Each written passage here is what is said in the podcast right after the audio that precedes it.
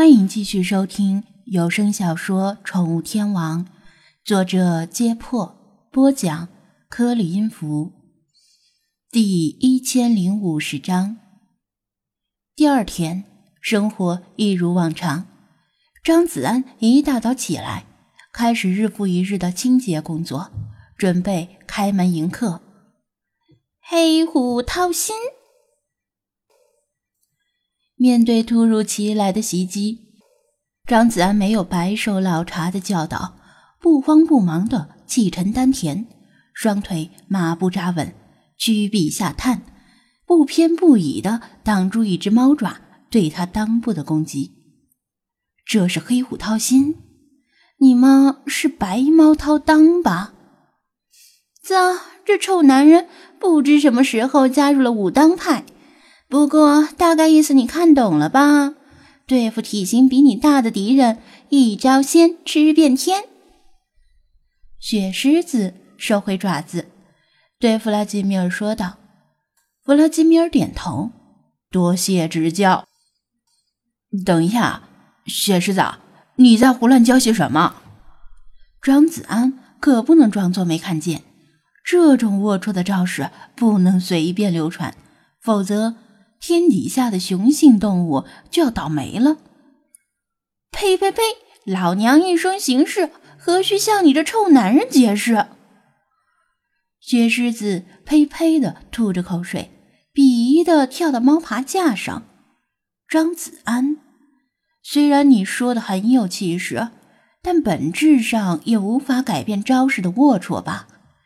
像老茶教的招式都是光明正大，甚至。会特意避开敌人的要害部位，无论输赢都要堂堂正正，哪像这货？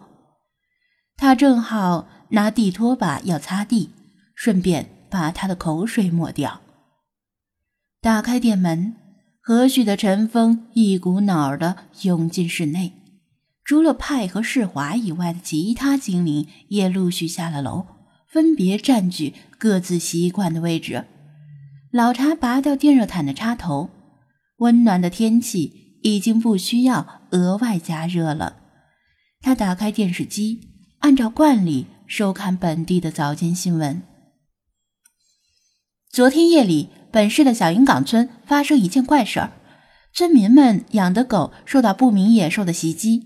下面请看我们的记者从现场带回来的详细报道。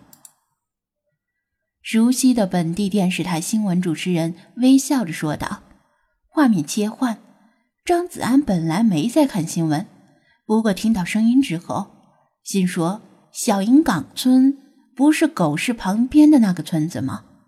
而且不明野兽是什么鬼？海里被世华引来的苍龙终于上岸了。真要这样的话，还是赶紧收拾细软跑路吧。当然。”首先，他得有细软才行。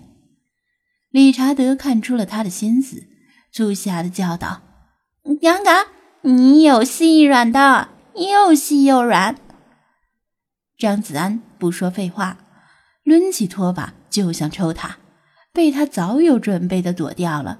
“嗯，杨嘎，本大爷是说你昨天吃的煮面条，你这白痴想到哪里去了？”理查德扑腾着翅膀，左躲右闪，还不忘追加攻击。面条又细又软，关你屁事啊？好歹还长呢。张子安嘴里也不闲着，一人一鸟在屋里折腾的鸡飞狗跳。尝试几次无果之后，在菲娜发作之前，他明智的决定暂时放弃，拎着拖把也走到电视机旁边，跟老茶一起看。电视画面位于一座普通的农家院内，一个戴着鸭舌帽的中年村民有些拘谨地接受记者的采访。是什么野兽袭击了您的狗？年轻的女记者问道，把话筒递到村民的嘴边。可能是豹子啊，大豹带着小豹，你看这爪印这么大，肯定是豹子的爪印。村民指着地上说道。摄像机拉近镜头，让观众得以亲眼看到地上的爪印。其实爪印并不清晰，而且很凌乱。毕竟村民们没有保护现场的意识，也没有这个必要。这是豹子的脚印？记者问道。那不废话吗？猫的脚印能有这么大？村民认为受到质疑，气愤地反问道。庄子安观察电视屏幕，虽然没有参照物作为直观的对比，但要说没有猫能有那么大的爪印，其实也不一定。比如说某些体型特大的橘猫，村民们不养猫，可能不清楚这一点。那这些爪印呢？记者又指着旁边一些小爪印问道：“小豹子的呗。”村民笃定地说道。这位年轻的女记者觉得事情存在疑点，又确认道：“您亲眼看见是豹子吗？”“当然。”村民重重的点头，伸出胳膊比划道：“好大的一只嘞，花里胡哨的，差点把我吓死。”其他人也看到了，我们估摸着是一群野生豹子，在昨天晚上路过我们村子，攻击了看家护院的狗。现在我们家家户户都在加固门窗，防止豹子再来。他描述的栩栩如生，有若亲见，连本来有所怀疑的记者也不禁多信了几分。村民脸红脖子粗的争辩道：“哦，对了。”我们的损失，政府得赔吧？我们知道豹子啊是受保护动物，所以任他们咬死咬伤我们的狗。我们这觉悟也是没谁了。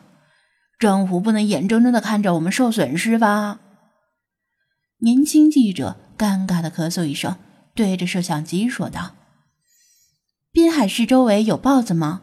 我们还真不太清楚，可能需要专家告诉我们了。下面请切回演播室。”画面切换回来，主持人笑容可掬的说道：“虽然蒙受了一定的经济损失，但我们要为村民们的环保意识点个赞，希望此事能够得到妥善解决。”下一条新闻，张子安也看糊涂了。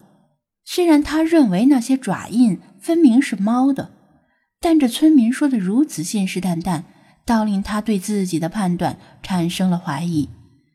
也许他是孤陋寡闻了，可能某些豹子的爪印跟猫很像吧。弗拉基米尔听着这则新闻，嘴角似笑非笑的抽动了几下。能把坏事儿变成好事儿，他还真小看了这些村民。张子安继续清洁，顺便用拖把追着理查德抽。过了一会儿，店员们也陆续来上班了。王权和李坤抱怨师尊不够义气，他们昨天等到下班也没等到他回来，还说顺便也过过豪车瘾呢，结果连夜还给人家了。张子安当然不承认这是自己的错，他可不能让这两个二货开这种豪车，万一出事了，他就得卖店了。他们如往常那样，你一言我一语的扯淡。早上的时光很快就过去了，就在这时，店门左右一分，一道略有些驼背的身影颤巍巍的进来了。小安子，我给你报喜来啦！居委会的古奶奶带着红袖章，喜滋滋的大声说道。理查德不失时机的叫道：“刚刚恭喜，男孩还是女孩？”